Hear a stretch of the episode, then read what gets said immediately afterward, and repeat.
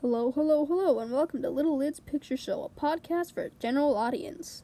I'm your host, Lydia Rector, and in this episode, I'll be talking about the correlation between mental illness and substance abuse.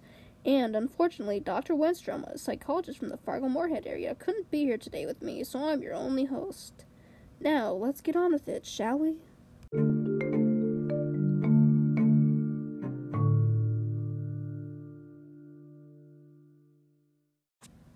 So, mental illness and drug use. Did you know that there's a correlation between drug use and mental illness?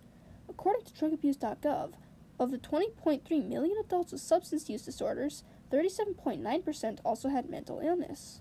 They also state that among the 42.1 million adults with mental illness, 18.2% also had substance use disorders. This tells us that drug use and mental health issues are linked. This means that if someone has a mental illness, they're more likely to have a substance use disorder, and vice versa. With things like this, both issues can end up making each other worse, which is, in fact, our next topic.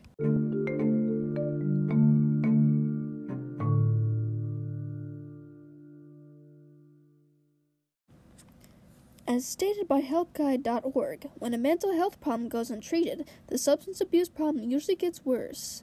And when alcohol or drug abuse increases, mental health problems usually increase too. This is important because of how they make each other worse.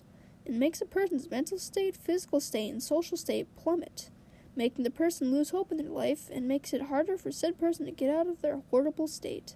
But all hope isn't lost for these poor people.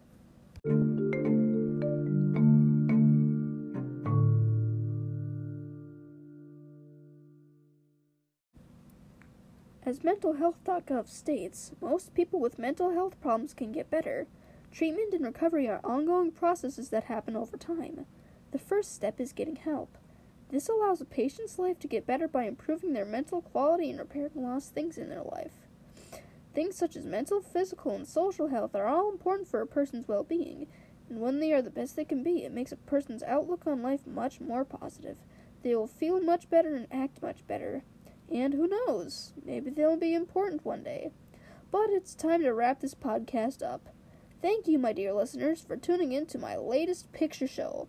I'm your host, Lydia Rector, and if you need any more information, you can always ask your healthcare provider, psychologists, counselors, and many more people.